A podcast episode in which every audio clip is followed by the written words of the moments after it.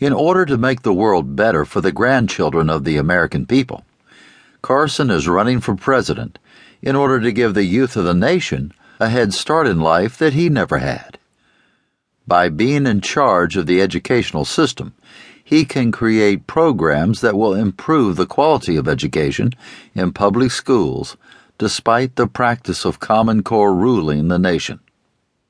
Along with this, he will be in charge of making the economy better by implementing policies to lower the tax rate and cut government spending. With such a high national debt, it is a wonder that some would even want to be president.